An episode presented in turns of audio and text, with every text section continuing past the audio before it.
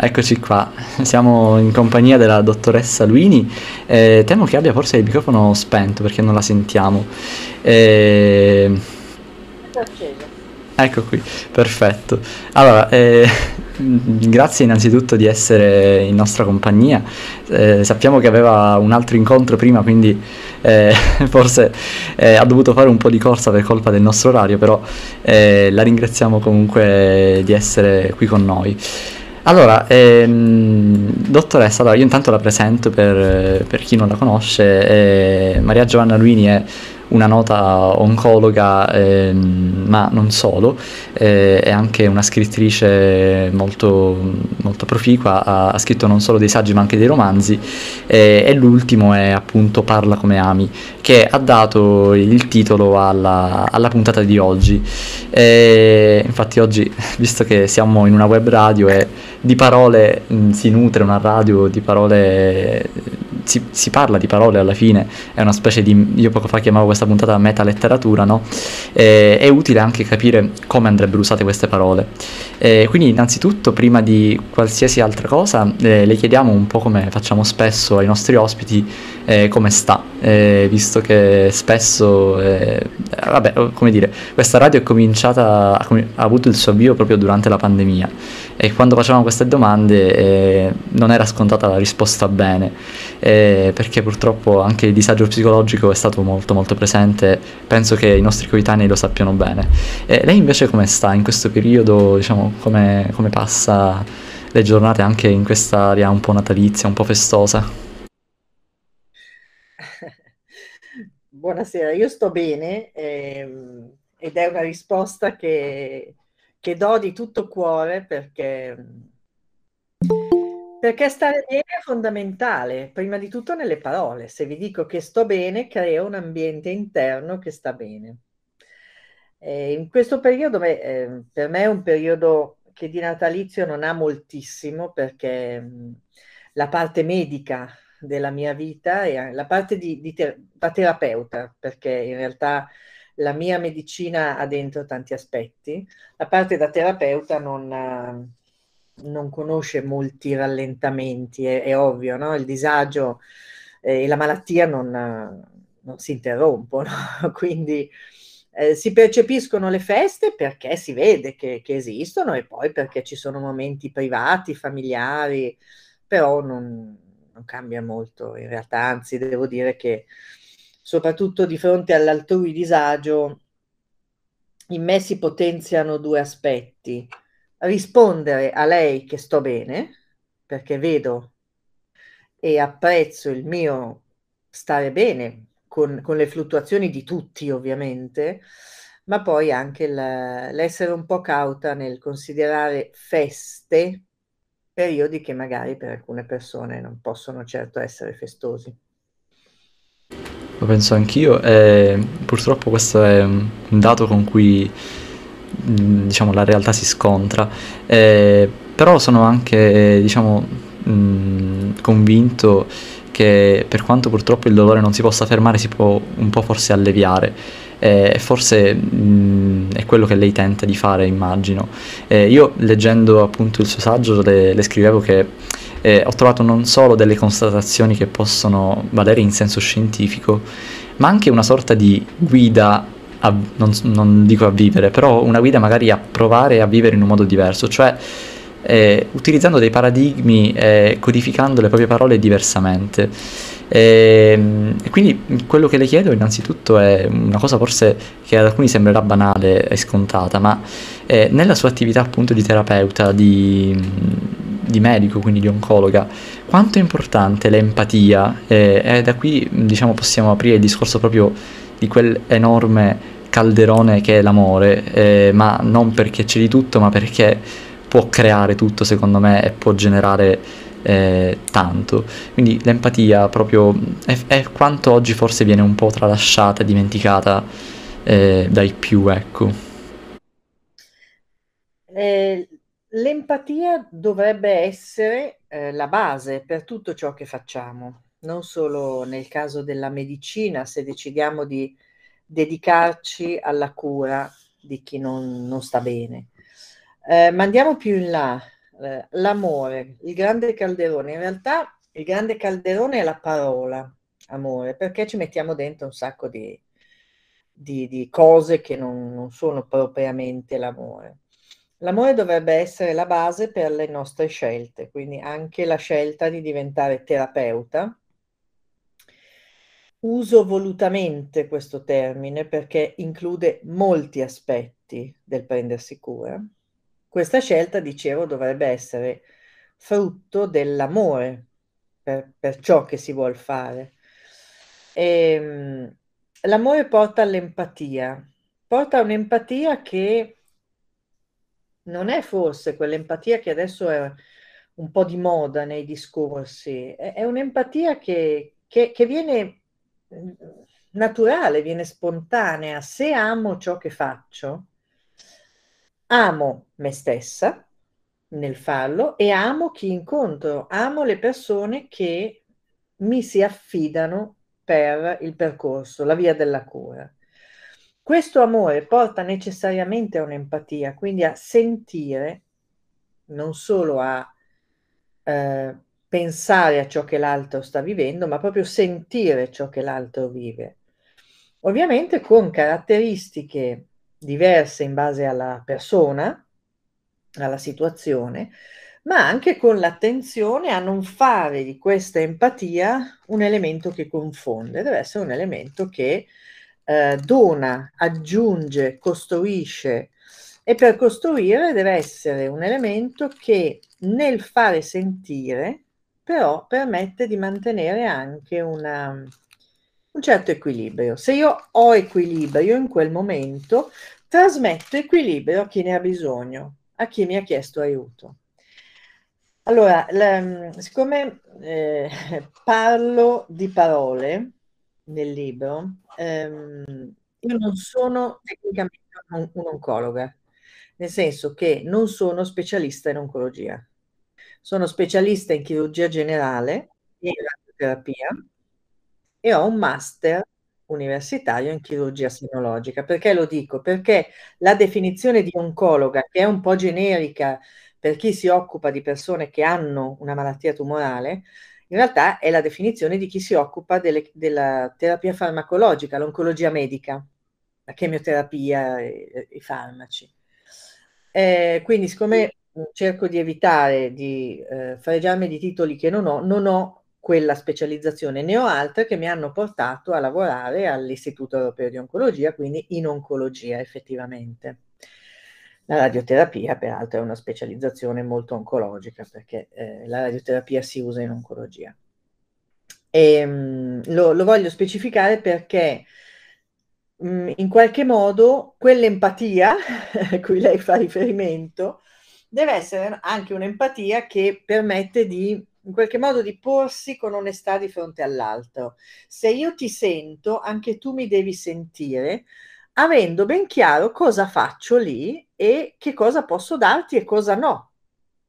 Quindi il eh, specificare può sembrare, può sembrare sciocco, ma in realtà ehm, se ci troviamo in un, in un, ambiente oncologico, il paziente o la paziente vede un'oncologa e si aspetta le prestazioni dell'oncologa. In realtà con me avrebbe davanti una chirurga senologa ed eventualmente una radioterapista. Lo stesso vale per la psicoterapia. Io sono al terzo anno di scuola di specializzazione in psicoterapia psicosomatica, quindi il titolo non è psicoterapeuta, ma medico che si sta specializzando in psicoterapia. Ora, ehm, forse mi sto dilungando, ma è, mh, mm, lei mi sta dando una bellissima occasione, che è quella di collegare all'empatia, all'amore, alla passione per ciò che si fa anche la precisione dei termini che è una cosa che secondo me in questo momento è molto necessaria nella comunicazione, anche nella comunicazione pubblica. Se noi facessimo, prestassimo attenzione, per esempio, a che cosa fa esattamente, quali qualifiche abbia in materia chi comunica sui virus, eviteremmo molta confusione comunicativa. È vero, è vero, questo ci riporta un po' all'attualità più stringente. E, e se posso dire, eh, io noto mh, sarà forse una mia percezione personale, eh, però proprio quando si parla no, dei cosiddetti Novax, no, tutte queste persone che sono contrarie ai vaccini, poi ci sono le varie sfumature tra, tra chi è completamente contrario e chi invece è più incerto, eccetera, e anche qui mettere tutti in un unico calderone è forse un po' avventato. Eh, però noto che mh, anche in questo, per esempio, manca forse un, un po' di empatia, nel senso che io sono dell'opinione che molte di queste persone che si fanno questa eh, idea dei vaccini eh, non se la fanno semplicemente per una convinzione personale che magari non è mh, fondata, ma è anche per un fatto che forse mancano oggi quei corpi intermedi tra lo Stato e il cittadino, no? E quindi queste persone si ritrovano un po' da sole di fronte a questa entità statale, per cui forse già la paura che c'era prima, la, la paura che è stata magari fomentata anche con questa pandemia, eccetera, eh, ci sono delle, de, delle, debolezze, delle fragilità che vengono strumentalizzate magari da qualche persona che appunto sa comunicare magari molto bene, eh, però mh, dimenticando un po' anche quella che io chiamo un po' etica della, del lavoro, cioè bisogna anche eh, sapere che le parole appunto hanno un peso e se io comunico dei contenuti pericolosi eh, e ci sono delle persone deboli, fragili in questo senso che magari sono anche un po' più soggette a questi contenuti eh, andranno a, a, subire molto facilmente questa sorta di manipolazione. Ecco, io nella descrizione di queste persone non... Ecco, vedo meno comunicazione diretta, meno magari eh, apertura al dialogo nel senso di eh, cerchiamo di spiegare loro cosa sta succedendo realmente, eh, perché appunto sono dell'opinione che in realtà la maggioranza di queste persone non sia completamente sprovveduta. Ecco perché c'è molta, secondo me, un po' malizia nel descrivere queste persone eh, e, io non so se lei ha la stessa mia percezione, diciamo, eh, nel, proprio a, livello di empatia, no? a livello di, di sentimenti, perché si cerca, cioè almeno io, eh, cerco di comprendere da dove possa nascere una, una condizione del genere, perché almeno dalla mia eh, opinione appunto di mh, profano, diciamo così, non ho alcuna competenza per poter parlare di queste tematiche, penso come veniamo tutti da una situazione tragica eh, in cui il dolore si è, si è, presentato in misura massiccia anche nelle nostre vite personali senza che magari ce lo aspettassimo appunto eh, il contagio è, è, proprio una cosa appunto virale cioè si, si sparge a macchia d'olio no? E veniamo da questa situazione eppure rifiutiamo quella che può essere la soluzione. Ecco, mi sembra una cosa completamente illogica. Quindi io invece che, mh, come dire, condannare queste persone, io cercherei di parlarci, di comprenderle. E, e penso che sia mh, piuttosto condivisibile questa, questa cosa, che si tratta alla fine di apertura al dialogo e capire soprattutto che solo col dialogo, solo col compromesso e con l'apertura si può realmente capire l'altro eh, ed è quello che io provo a fare almeno nel mio piccolo, poi sicuramente sbaglierò chissà quante volte. E, ehm, invece volevo eh, portare eh, sul, sul, diciamo, sul, tavolo no, della, nostra, della, nostra, piccola discussione eh, una, un riferimento no, eh, a un un articolo che avevo letto del professore Davenia, no? Alessandro Davenia. E mi ha colpito molto il fatto che lei nel suo saggio no, ripeta spesso la parola amore e, ed è come se mh, fosse una di quelle parole che oggi si ha paura di dire. Cioè io sempre meno sento dire amore perché forse, non so, forse c'è la sfera sentimentale che... Eh, mh, si rischia che eh, ridimensioni quello che si dice e quindi magari eh, per paura non la si dice questa parola, oppure si sta perdendo proprio la, la volontà, la capacità di amare, non lo so questo, ma è una di quelle parole che mh, spesso non si dice, eh, o, o meglio, io non ricordo quale sia l'ultimo personaggio, specialmente magari nella politica, ma non perché la politica diciamo è una cosa altra da noi o brutta, ma perché è la, la, sfera poi alla fine della polis che dovrebbe curare i cittadini e il bene comune. No, non, non ricordo l'ultima volta di aver sentito la parola amore eh, usata bene perlomeno. Ecco, il riferimento a Davenia era per tornare un po' al contesto della nostra radio, che è una radio scolastica appunto. Eh, Davenia parlava di amore che deve partire dall'insegnante verso lo studente e citava questo esempio no, di uno studente che gli aveva scritto eh, raccontandogli un aneddoto, cioè un professore gli aveva detto guarda ragazzi io non posso eh, avere cuore con voi, devo avere un cuore di pietra in modo da non avere preferenze per nessuno. E lo studente ha detto no, non, non, non si fa così, lei deve avere un cuore abbastanza grande da contenerci tutti. Ecco, cosa diciamo le, le, le, suscita in questo senso magari questa breve riflessione anche al, nella riflessione del mondo scolastico, no? E secondo lei, eh, dato che comunque è vero che ormai a scuola si comunica in tanti modi, cioè si insegna, non, la lezione frontale non è più l'unico modo di insegnare, però le parole forse sono il principale mezzo attraverso cui lasciamo passare i contenuti. Anche a scuola parla come ami è un imperativo che dovrebbe valere oppure bisognerebbe parlare appunto con un cuore di pietra? Ma apparentemente le due persone hanno detto la stessa cosa, perché l'insegnante ha usato un linguaggio, sem- semplicemente un linguaggio differente per dire la stessa cosa. Eh, do per scontato che un insegnante sia lì perché ama ciò che fa.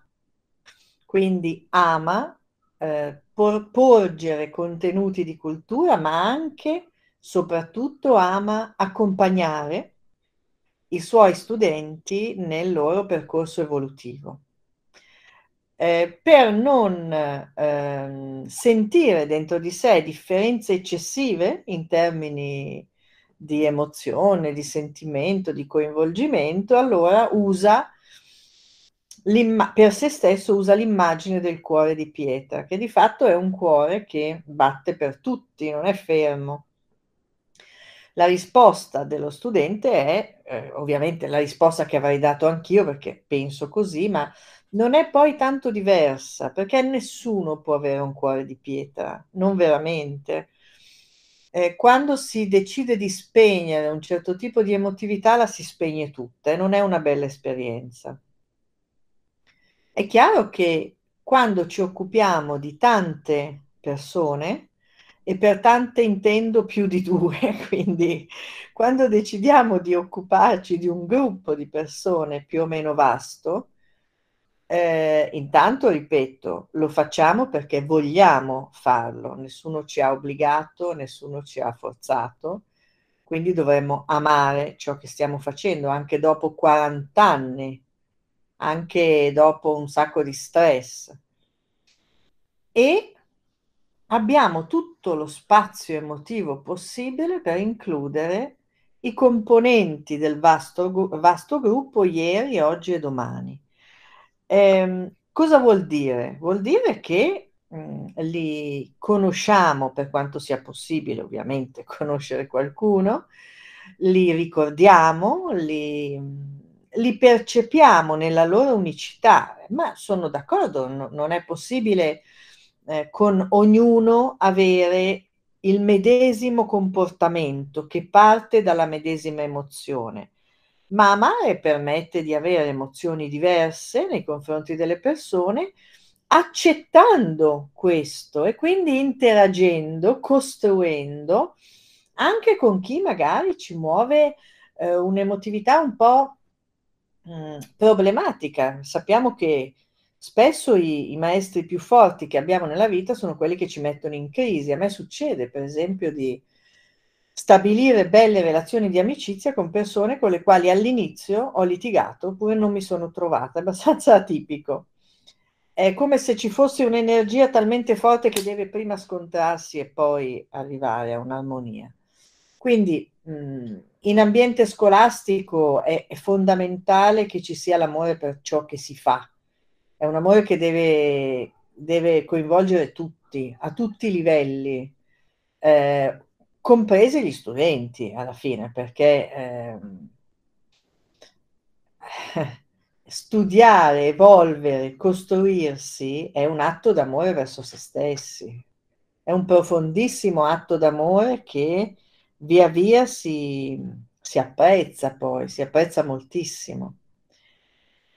Non è facile, non è facile, beh, ma lo sappiamo, siamo, quando siamo in una classe e siamo studenti, leghiamo con alcuni e non leghiamo con altri, è normalissimo. Si creano dinamiche che sono dinamiche non sempre totalmente armoniose, tutto questo ci insegna qualcosa.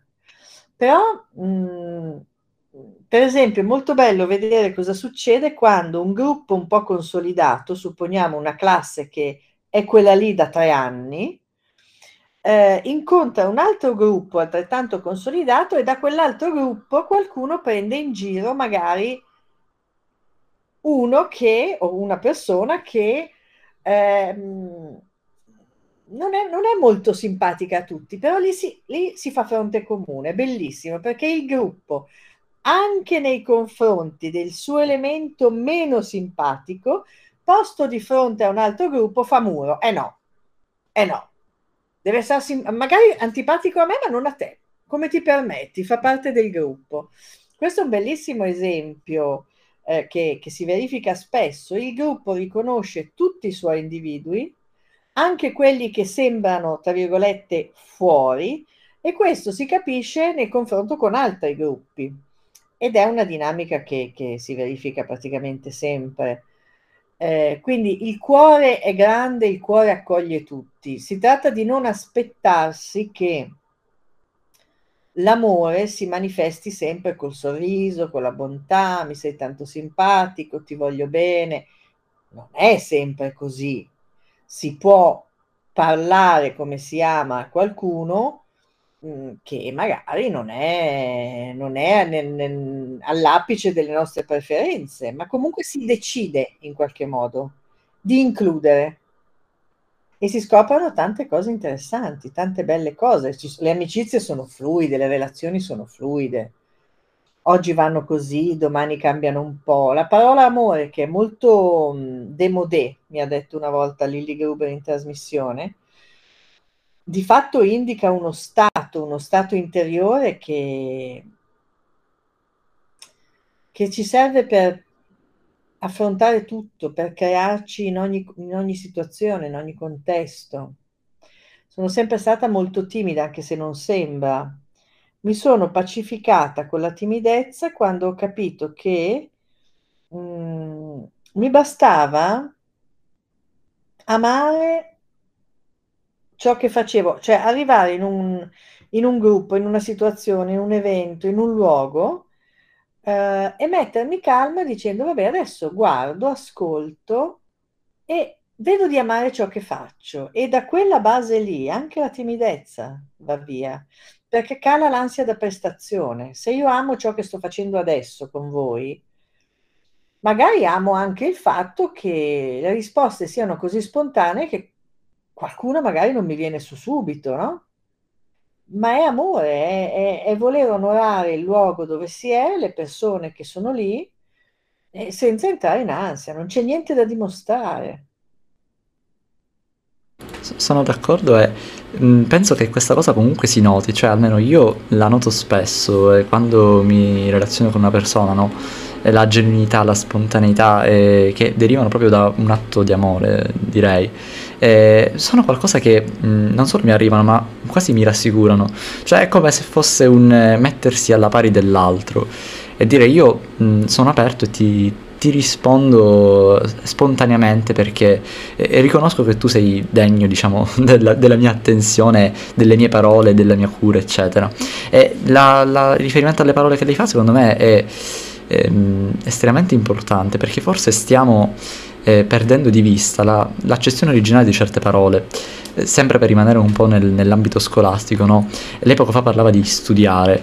Ecco, lo studium originariamente era la cura, la passione, oggi chi per studio intende, a, parte magari accademici e ricercatori, chi per studio intende qualcosa che ti appassiona e che ti crea tanta, tanta voglia di fare, di amare ma anche scolè, no? che significava tempo libero. Oggi la scuola è esattamente il contrario del tempo libero e bisognerebbe forse tornare a una, a una dimensione di scuola in cui si ama quello che si fa perché chi occupa il proprio tempo libero diciamo con qualcosa che non ama. Eh, ecco, probabilmente stiamo perdendo forse anche le parole, o meglio le stiamo ricodificando per dei significati che forse non sono esattamente quelli più salutari. Eh, però mi piaceva anche ehm, eh, del suo discorso, no? eh, io avevo sottolineato nel, nel saggio, eh, nel capitolo sulle parole bambine, no? quindi quella, quel passaggio riferimento alla, ovviamente alla fase della, dell'età eh, più infantile e poi adolescenziale, no? eh, lei dice l'esempio e le parole giuste sono gli insegnamenti più preziosi che possiamo porgere ai bambini. Ecco, questo modo di procedere per esempio mi ricorda molto il fatto che eh, a scuola mh, a volte alcuni ma non solo a scuola, in realtà un po' anche nella vita, no? E si comportano ehm, verso gli altri forse considerandoli come dei recipienti da riempire di emozioni e non effettivamente da eh, educare eh, mostrando il proprio exemplum, cioè attraverso il proprio comportamento. Eh, ed è una cosa che si verifica sia nell'età più infantile che poi in quella adolescenziale. Ma an- ancora, cioè nella, nella, parte relativa alle parole contagiose, eh, lei dice una cosa che eh, ad alcuni potrebbe sembrare un po' allarmante, secondo me, ma che in realtà eh, è quanto una, una, delle cose più democratiche che abbia mai sentito, cioè una società sana cresce con entusiasmo e vigore senza la necessità di escludere nessuno. Ecco, questa è una cosa modernissima secondo me, eppure, eh, come dire, c'è mh, una sorta di piano trasversale che secondo me forse a volte viene un po' dimenticato, no? Eh, che è anche forse un, quello un po' economico, cioè nel senso che eh, forse l'ethos del, del neoliberismo, no? del, dire a tutti che devono trovare in qualche modo eh, il modo di essere speciali nel senso di eccellere, cioè nel momento in cui non si eccelle oggi si crea un senso di inadeguatezza. Eh, e questa esclusione, magari anche se non è fatta volontaria, c'è una sorta di sistema che ti spinge ad autoescluderti. Ed è una cosa su cui io personalmente mh, diciamo, rifletterei, ecco. Eh, non, non, si può escludere nessuno. Io spesso a volte in realtà mi confronto con i miei coetanei e mi sento dire no, ma l'esclusione è normale, cioè non, non, si, può, non si, può, prevenire né curare. Eh, ecco, io forse direi che oggi è fisiologico per quello in cui viviamo, però che sia eh, nell'ordine delle cose, nell'ordine della natura, ecco mi terrei ben lontano dal farlo, ma non solo perché io personalmente sono un po' contrario a questo, ma eh, anche perché secondo me appunto una società che esclude forse non è sana e non è in vigore. Eh, ora da, da, questo spunto vorrei passare a un altro argomento che è forse un po' eh, legato ed è quello della rabbia, no? Eh, c'è un po' il, qualcosa di diverso dall'amore e, e lei appunto parla della rabbia in questo saggio però non eh, demonizzandola, perché non è qualcosa da, da, eliminare, è un'emozione forse come le altre, eh, però parla della rabbia che forse deve essere un po' catalizzata, no? cioè deve essere espressa diversamente dai modi in cui solitamente la esprimiamo. Ecco, cosa, cosa, ci può dire a proposito? Cioè, nel momento in cui proviamo un sentimento di disagio, quale può essere il miglior modo per forse conviverci e superarlo? Perché certo essere sempre felici, essere sempre propositivi non è certamente possibile. No, eh, in realtà l, diciamo, l'assunto è che eh, le emozioni siano una nostra manifestazione normale, cioè ci servono anche le emozioni che ci piacciono meno. È evidente che se il nostro sistema si è evoluto eh, anche usando le emozioni, quindi provando le emozioni, è perché quelle emozioni lì qualcosa dentro di noi fanno, compresa la rabbia, compresa l'ansia, compresa la paura, ma anche il dolore. Sono emozioni queste che nessuno ama avere, ma eh, che ci sono e nulla è, è, è veramente a caso dentro di noi, nulla esiste senza uno o più scopi molto importanti. Allora, finché noi parliamo di paura, possiamo immaginare che la paura serva per farci adottare comportamenti che ci portano via da un pericolo. E fin qua ci siamo. Con la rabbia diventa un po' più complicato, diciamo, ma cosa ci serve? Come l'ansia. L'ansia a cosa mi serve? In realtà, se noi affrontiamo la cosa con la corteccia cerebrale, cioè con il ragionamento, non ci arriviamo. Perché? Perché, come ho scritto anche nel libro, Le emozioni nascono da parti del cervello che non sono quelle razionali. Quindi io non posso usare le mie parti razionali per spiegare un fenomeno che ha origine un'altra, in un'altra area. E allora la rabbia, ehm, così come l'ansia, le metto vicine perché sono le due emozioni eh, più gettonate in termini di sgradevolezza, mettiamola così. Che cosa si dovrebbe fare? Ecco, intanto evitare di spiegare ho, ho rabbia perché, mi sento così perché. Dopo il perché, dopo la parola perché, mh, mm, tutto è un falso, perché se io le dico provo rabbia perché, io sto cercando di spiegare razionalmente una emozione, quell'emozione resterà uguale, non curerò nulla e in realtà starò affabulando, starò un po' farneticando sui motivi che io non conosco per quell'emozione che è nata. Invece il metodo che si può usare per la paura, per il dolore, per la rabbia, per l'ansia è quello di permettere a quell'emozione di manifestarsi nel momento in cui nasce. Cosa vuol dire? Se provo rabbia adesso, lascio che quella rabbia emerga. Emergerà um, senza eccessi e senza crearmi successivi disagi, perché è vissuta nel momento giusto. Perché se è venuta fuori adesso è perché per ragioni apparentemente inconoscibili mi serve adesso. Se io sto parlando con lei e decido che non è proprio il momento, per carità, di provare rabbia, mm, ci penserò dopo, vai via, in quel momento magari riesco anche ad accantonarla, ma tornerà fuori contesto sicuramente, perché non si riesce a scacciare. Tornerà fuori contesto, raddoppiata se non triplicata, la prossima volta che qualche input mi fa, mi infastidisce.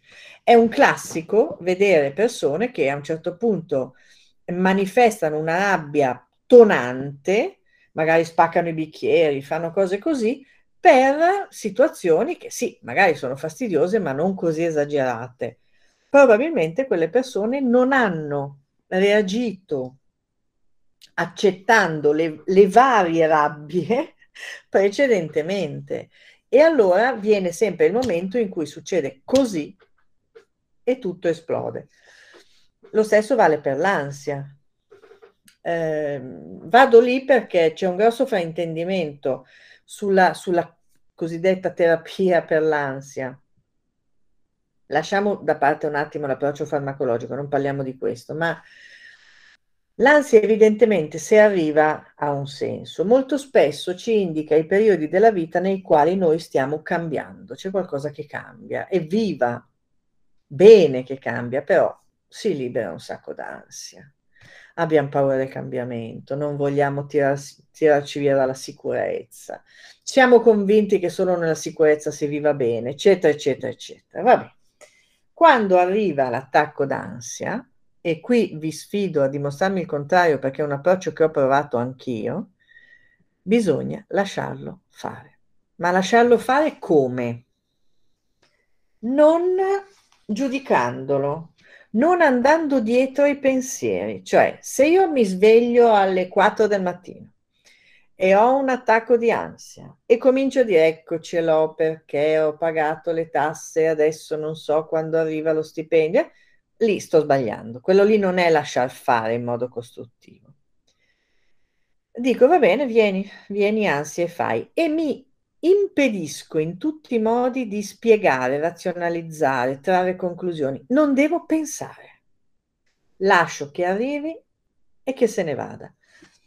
Questo riduce moltissimo la frequenza e la durata degli attacchi di ansia c'è Raffaele Morelli che suggerisce di dare un nome all'ansia. Chiamatela, lui dice sempre, chiamatela Giovanna, non so perché, ma gli piace sempre il nome Giovanna, nel, quindi io sarei l'ansia.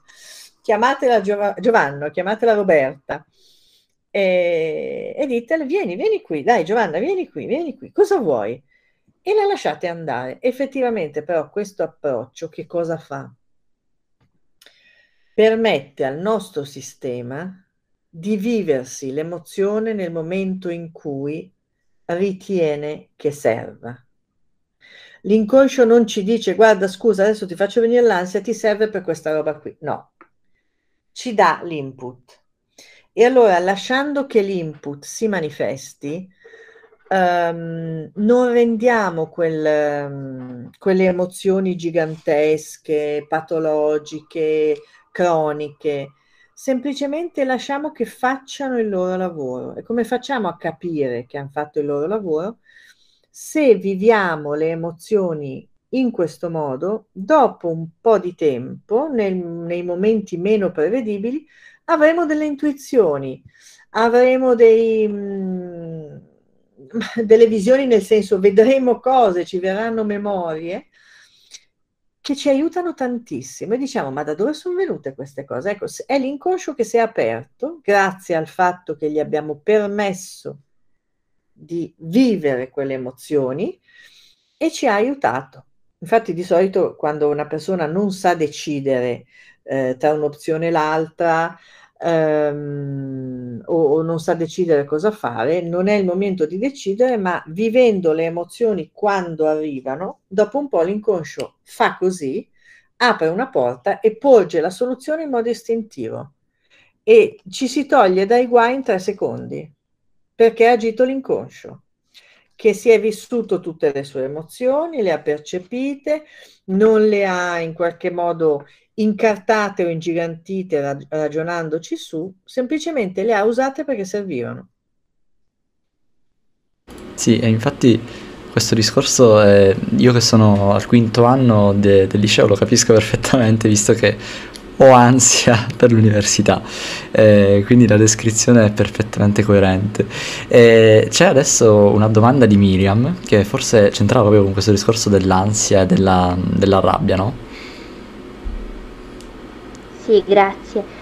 Allora, ehm, riguardo a quanto ha detto, ehm, intanto la ringrazio per, per il consiglio riguardo al cercare di eh, esprimere eh, tutte le emozioni nel momento in cui nascono senza reprimerle per poi, ri- per poi rischiare, per non, per poi non rischiare di esplodere e ehm, far fuoriuscire parole senza controllarle e rischiando anche di ferire gli altri, ma quando questo non avviene e quindi la bomba scoppia e le parole non riusciamo più a, con- a controllarle e tutto fuoriesce senza, senza apparente motivo agli occhi degli altri, poi come si risolve il danno che si è creato? Ad esempio se io mh, sono arrabbiata o eh, avuto una brutta giornata a scuola, arrivo a casa e mi arrabbio con mia madre per una inconvenienza mh, mm, piccolissima e la faccio arrabbiare, dico cose sbagliate, poi come faccio a risolvere? Cioè lei può essere comprensiva più che, mm. eh, più che possibile, ma poi cioè, come si risolve quando la rabbia fuoriesce e non si riesce a controllare ciò che si dice? Non, non lo so questo. Allora, ehm, è ottimo, ottimo, ottimo, ottimo argomento perché uno dei più forti motivi per non esprimere le emozioni nel momento in cui vengono fuori è proprio quello del è la paura di creare danno in questo senso qua. Quindi questo è un ottimo argomento. Mm, qui bisognerebbe fare un piccolo atto di fiducia L'atto di fiducia consiste nel credere che se cominciamo vo- di volta in volta, un passo dopo l'altro, a dare voce davvero alle emozioni, ma senza costruirci sopra, eh? solo nel momento in cui nascono, solo nel momento in cui eh, sono proprio giuste, mh, mm, non c'è tanto bisogno di controllare le, le parole. Proprio in questo esempio possiamo calarci un attimo. Sto una mattina a scuola, arrivo a casa nervosa e carica. Cosa sta dicendo? Sta dicendo che lei, eventualmente se è lei o chiunque sia, arriva a casa non con un'emozione che in quel momento preme per uscire, ma c'è un accumulo dalla mattina, quel nervosismo. Poi certo, la mamma magari fa una cosa di, di nessuna importanza, ma che è irritante, e allora pum, si esplode. Come, come si ripara? Intanto si aspetta. Perché? La rabbia, voi lo sapete, ha un periodo refrattario. Quando vivete con qualcuno o quando avete relazioni d'amicizia, d'amore, professionali con qualcuno, cercate sempre di vedere quanto dura il periodo refrattario. Tutti noi, dopo che abbiamo espresso rabbia, abbiamo un periodo di tempo, subito dopo, in cui non riceviamo gli input e non siamo capaci di lasciare andare. Si chiama, si chiama periodo refrattario, cioè la persona ha avuto la rabbia, l'ha manifestata in qualche modo, poi per un po' resta impenetrabile da altri input. È inutile tentare di discutere, è inutile tentare di chiedere scusa, è inutile tornarci sopra, perché c'è sempre il periodo refrattario.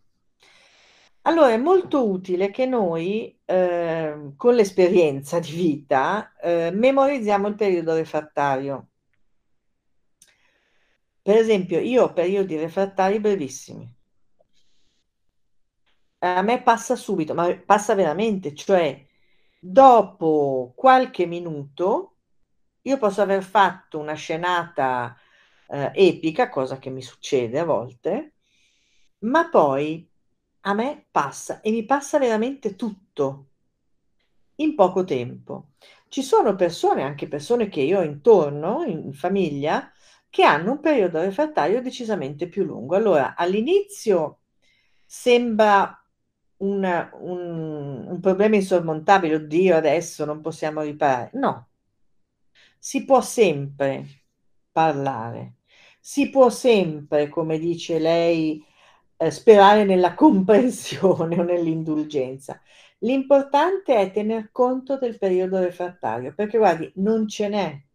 Se una persona ha un periodo refrattario di un'ora, supponiamo, quell'ora lì deve essere nel silenzio, perché se tentiamo di discutere, di tornarci sopra, di fare la pace in quell'ora, non si riesce, non è possibile. Quindi come facciamo a riparare? Intanto la prima cosa è tastare un po' il terreno sul periodo refrattario, perché dopo il periodo refrattario viene il periodo della pacificazione, sempre. È, diciamo, una, questo è un suggerimento di, di, di concretezza, di praticità. Come si fa? Perché in realtà non è una buona soluzione quella invece di reprimere, reprimere, reprimere. Tutto ciò contro cui combattiamo diventa enorme. Eh, quando combattiamo contro, non so, cioè, ci sono persone che hanno la tendenza ad arrossire, alcune se ne fregano ovviamente, altre lo vivono come una Allora, la paura di arrossire cosa fa? Eh, fa sì che la persona arrossisca di più, perché è un meccanismo psicologico ovvio e normale, ho paura di una mia manifestazione, non la voglio, non la voglio, non la voglio, non la voglio, viene tre volte. Succede anche, non è la vostra età, ma alle donne in menopausa le vampate di calore diventano tre volte più intense se ci lottano contro, sempre. Oppure non voglio piangere, so che io mi metto a piangere, so che mi metto a piangere, potete dire, giuro, che quella persona si metterà a piangere. Molto meglio dire, beh, io ho un po' le lacrime in tasca, probabilmente mi metterò a piangere. E dopo cosa succede? Ma sai che quella volta lì non ho pianto? Perché? Perché semplicemente si accetta che ci possono essere manifestazioni emotive sgradevoli e vabbè, se ci sono si ripareranno. Questo vale anche per i litigi.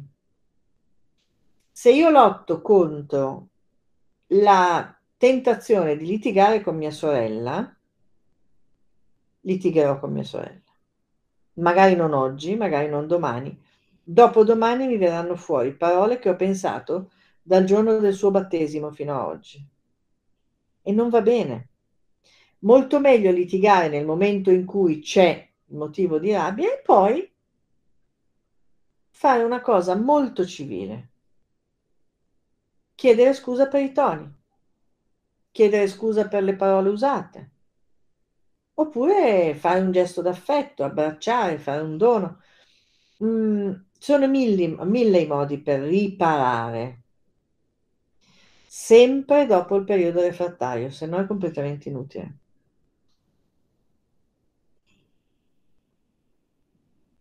Grazie, mm, dottoressa.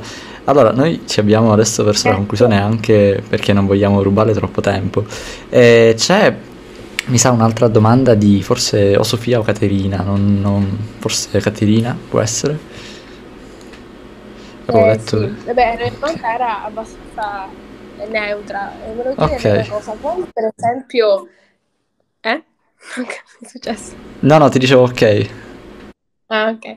Eh, praticamente quando a noi piace una persona o, pe- o a una persona piacciamo noi e questa cosa non è ricambiata, secondo me è meglio accettare la cosa fin da subito e però non, non, non, non, non continuarci a pensare perché la cosa poi si diventa più grande e fa ancora più male, secondo me. Quindi io la penso così.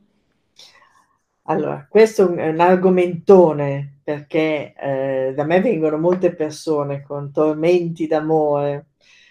E, quindi è, l'amore è una, un argomento gettonatissimo, proprio il più grande argomento. A volte è il più grande motivo di disagio, altre volte no. Eh, perché ho fatto una faccia un po' così quando ha detto eh, l'amore, non ha parlato d'amore, ma comunque lo dico io, l'amore non ricambiato. È molto difficile, molto difficile che una vibrazione d'amore non sia ricambiata. Attenzione, non vuol dire che se ci piace una persona, istantaneamente questa persona si metterà in ginocchio e, si dichiarerà a noi. Però l'amore, proprio l'amore, inteso come vibrazione d'amore, è, è irresistibile. La, amor che nulla amato, amar perdona esiste davvero. Cioè, se provo amore, e l'amore ha caratteristiche, è incondizionato, non pone limiti, non vuole essere ricambiato, con, cioè non pretende niente, quell'amore lì è irresistibile, arriva e torna. Poi, ciò che noi di solito vogliamo non è tanto l'amore ricambiato, è quello che vogliamo noi. Mi piace quel signore lì, quel ragazzo lì, e quindi voglio mettermi con lui, voglio che lui veda solo me, voglia che mi corteggi, eccetera. O quella ragazza, insomma, stessa cosa. Lì l'argomento cambia un pochino perché la miglior strategia dovrebbe essere sempre amare. Voi direte, vabbè, questa si è, si è svegliata col piede. In realtà, chi è aperto all'amore non fa giochetti, non fa, attira e attira il meglio.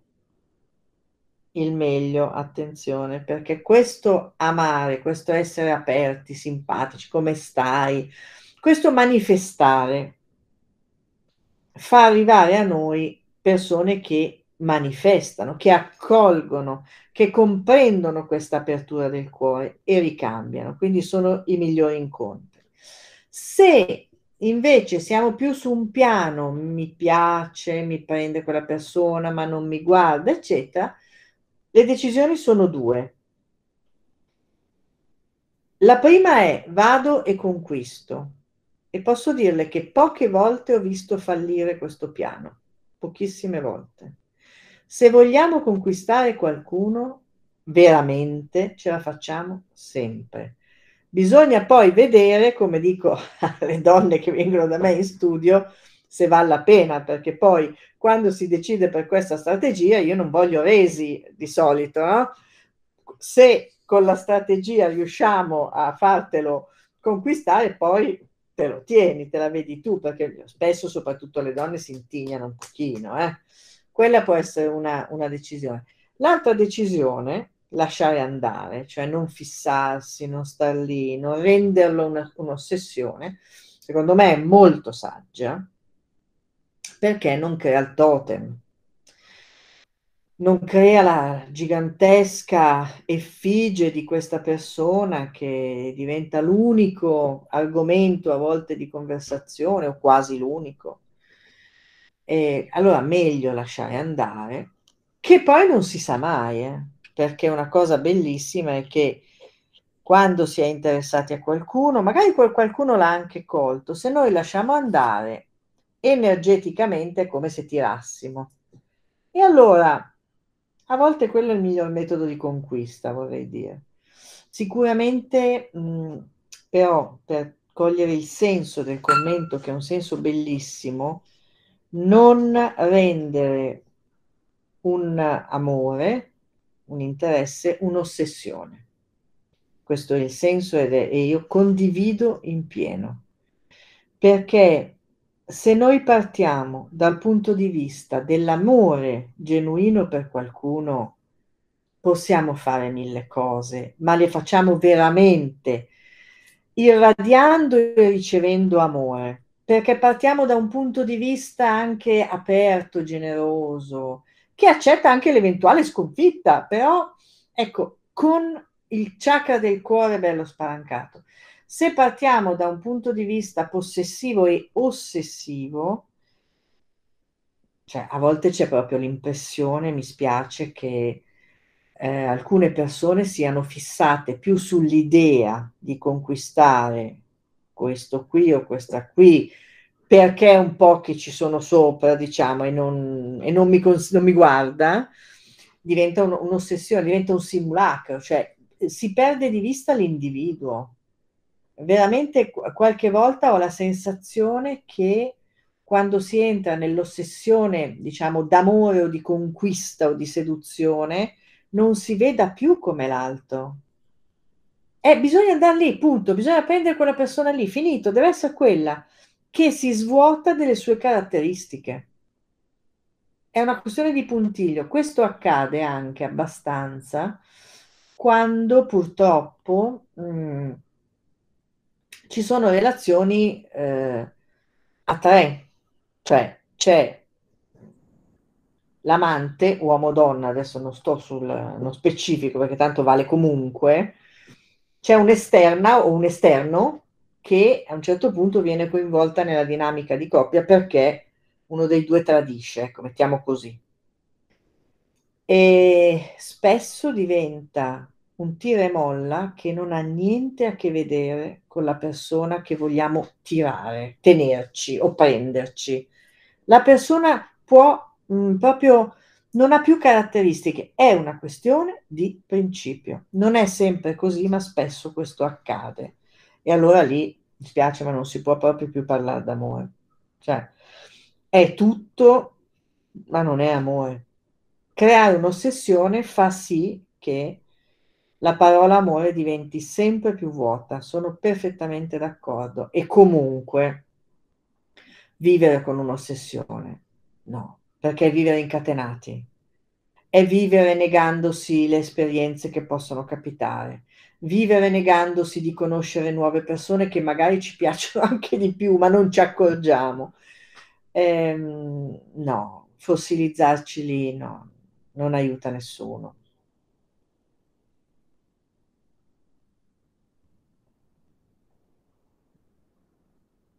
Grazie mille dottoressa. Eh, io non so se ci sono altre domande da parte vostra. Io se no ho un'ultima riflessione e poi diciamo eh, salutiamo. Sì, io... Sì, sì, prego. Sì, io in realtà avevo una domanda per la dottoressa Ehm, e diciamo è stata la domanda più gettonata eh, perché eh, tra le varie rubriche eh, c'è la posta del cuore.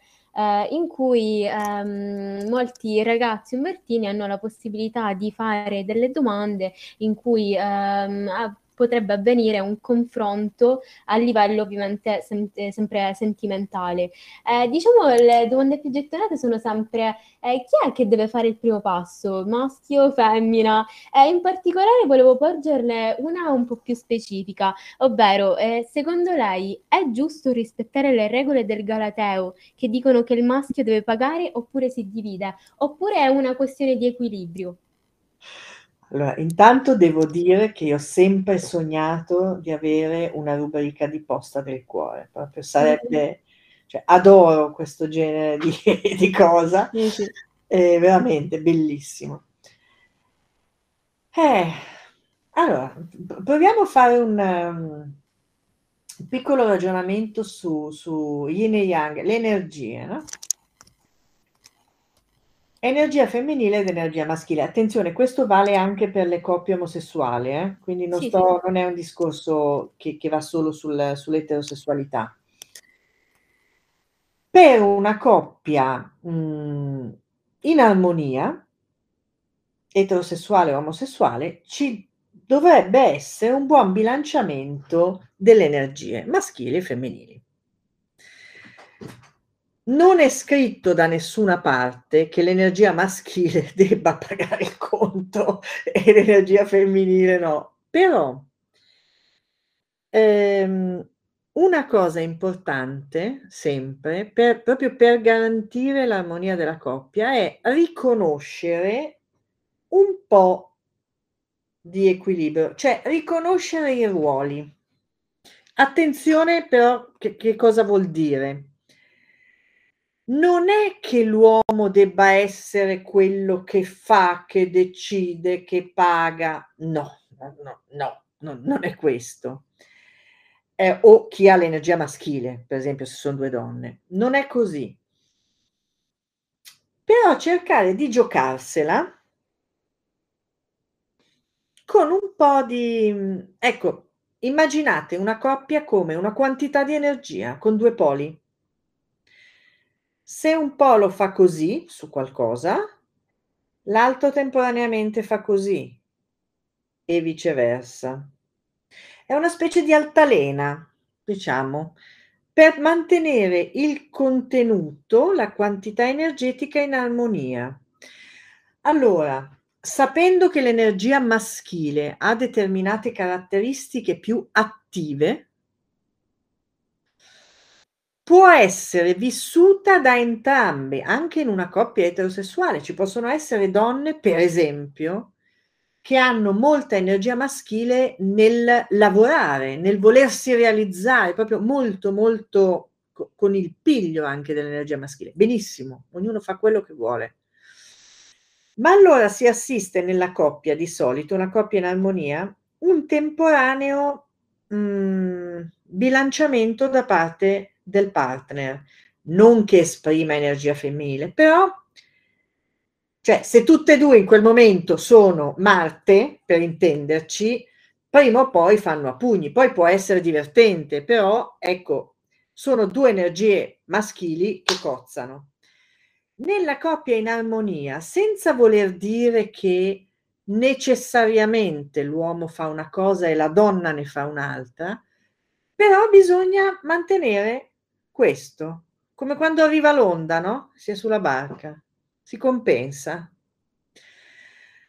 Um,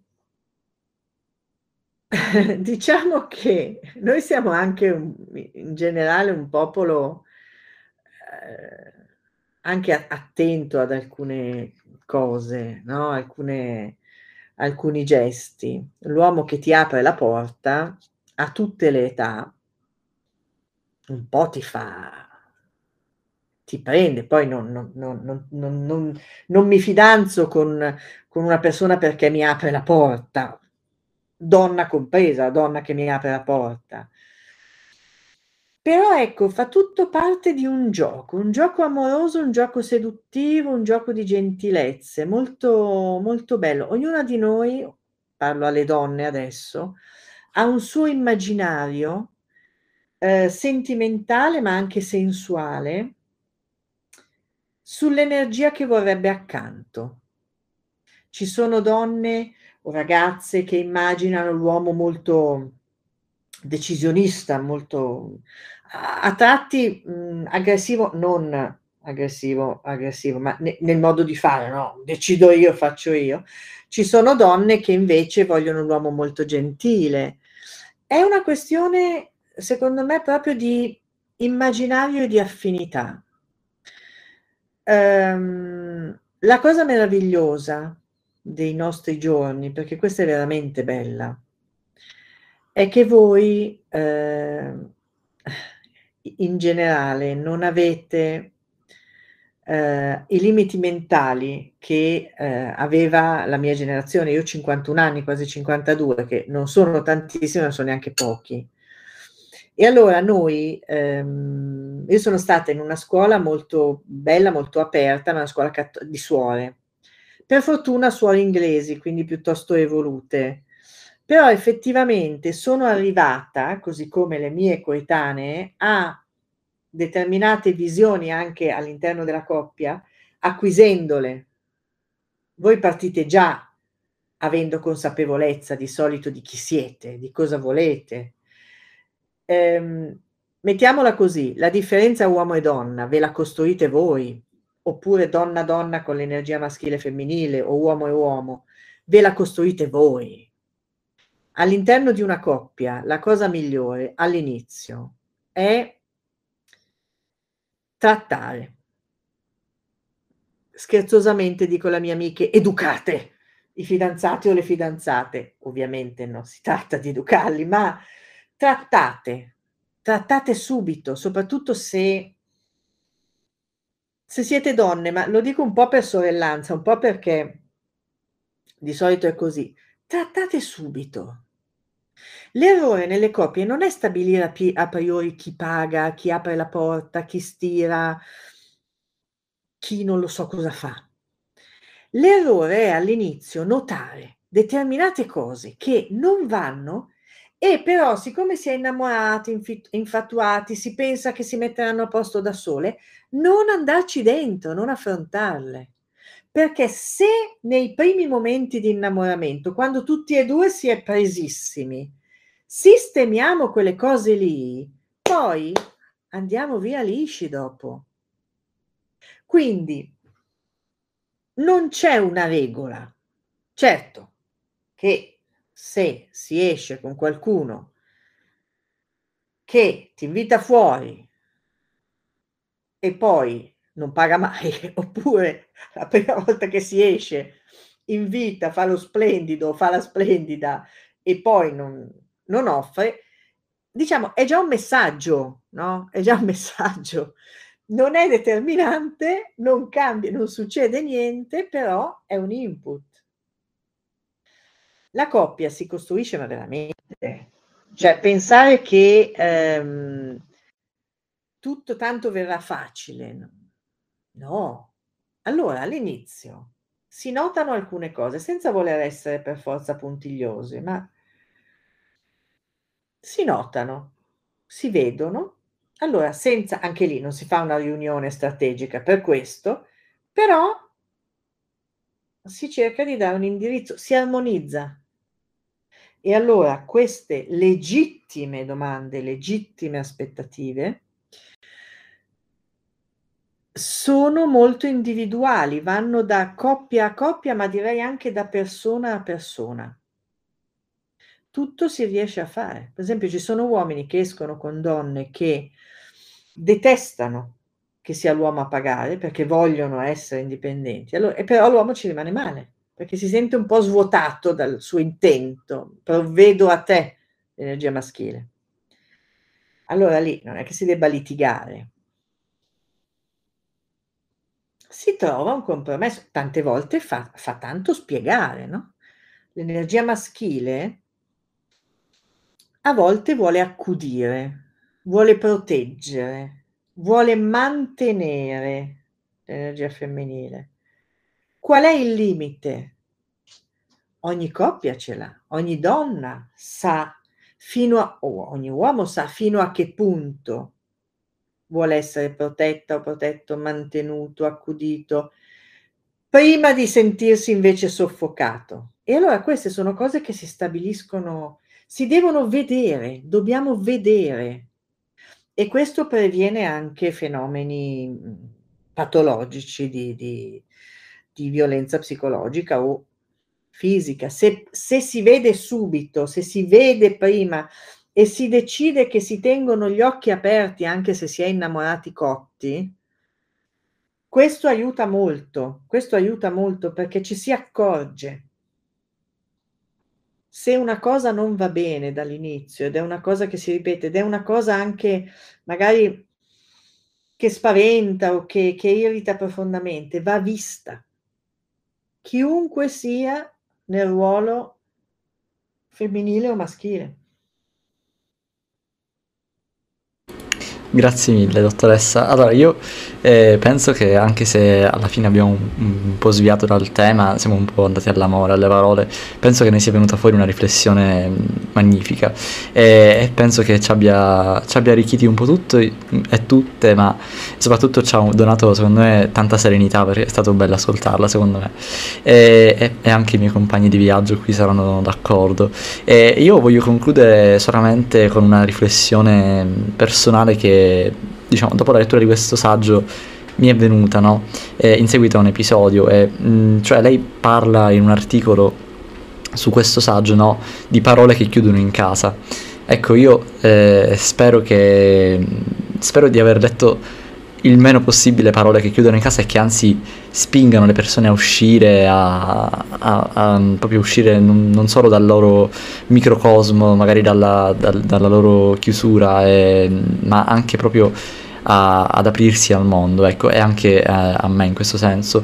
E, ed è purtroppo mh, un fatto, diciamo che purtroppo spesso le parole che forse più fanno male sono quelle relative a come appariamo eh, cioè non tanto a quello che siamo ma a come appariamo. Ecco, l'altro giorno eh, le racconto questa cosa che un po' mi ha fatto sorridere, un po' diciamo mi ha fatto riflettere a tante volte, tante cose che sono successe nella mia vita, breve, eh, però diciamo per, per, in relazione, in proporzione, no? E l'altro giorno parlavo con un professore che, mi, che non mi conosceva e mi ha detto, ah sì, ma tu sei pezzati, no? Io so che tu sei intelligente, però dall'aspetto non si direbbe. ecco, questa cosa mi ha... Sì, sì. E, e, infatti mi ha un po' turbato, dicevo. Eh, in che senso? E comunque, dico, a parte questa piccola... Scusa, scusi, scusi eh, professore, mi ha rubato le parole di bocca nei suoi confronti. esatto. Eh, insomma, sì. E comunque dico, eh, sono cose su cui forse bisognerebbe fare un po' più di attenzione, ecco, forse quando, quando si parla. E, Va bene. Detto ciò, eh, la ringraziamo ancora comunque per il suo tempo, per la disponibilità, anche se abbiamo sforato e davvero grazie perché ci siamo divertiti, abbiamo anche riflettuto e penso che molte cose eh, diciamo, cioè, faremo prezioso tesoro e ce le ricorderemo magari ogni tanto quando penseremo come reagire, cosa fare, eh, ma anche nei momenti meno razionali, come diceva lei, perché non sempre essere razionali è utile. Esatto, eh, mi, mi, permetto di ricordarvi che parla come ami un manta. E l'ho messo apposta. Perché se provate a usarlo anche senza leggere il libro, segnatevi parla come ami come manta quando vi trovate nella necessità di calmarvi e di reagire o di trovare parole, ripetete tante volte parla come ami, non l'ho inventato, è arrivato come constatazione e, um, usate quel, quel potere lenitivo ed energetico, vedete che funziona. Va bene, grazie mille. Eh, io vi invito, ovviamente, se non, se non, l'avete fatto, chi ci ascolta a leggere il saggio Parla come ami perché è davvero utile. Ci sono molte altre riflessioni che ovviamente qui non abbiamo il tempo di non abbiamo avuto il tempo di, di, di discutere o di presentare ma è, è, utile anche per un discorso proprio linguistico. Eh, ed è carino anche come si intrecciano spesso le sfere personali con quelle collettive e soprattutto quella dell'altro non solo quella di noi stessi. Eh, quindi grazie mille dottoressa Luini io la continuerò a leggere a seguirla come posso ma eh, per oggi grazie mille è stato davvero davvero un piacere. Grazie, grazie, arrivederci. A presto. Grazie mille, arrivederci. arrivederci. arrivederci.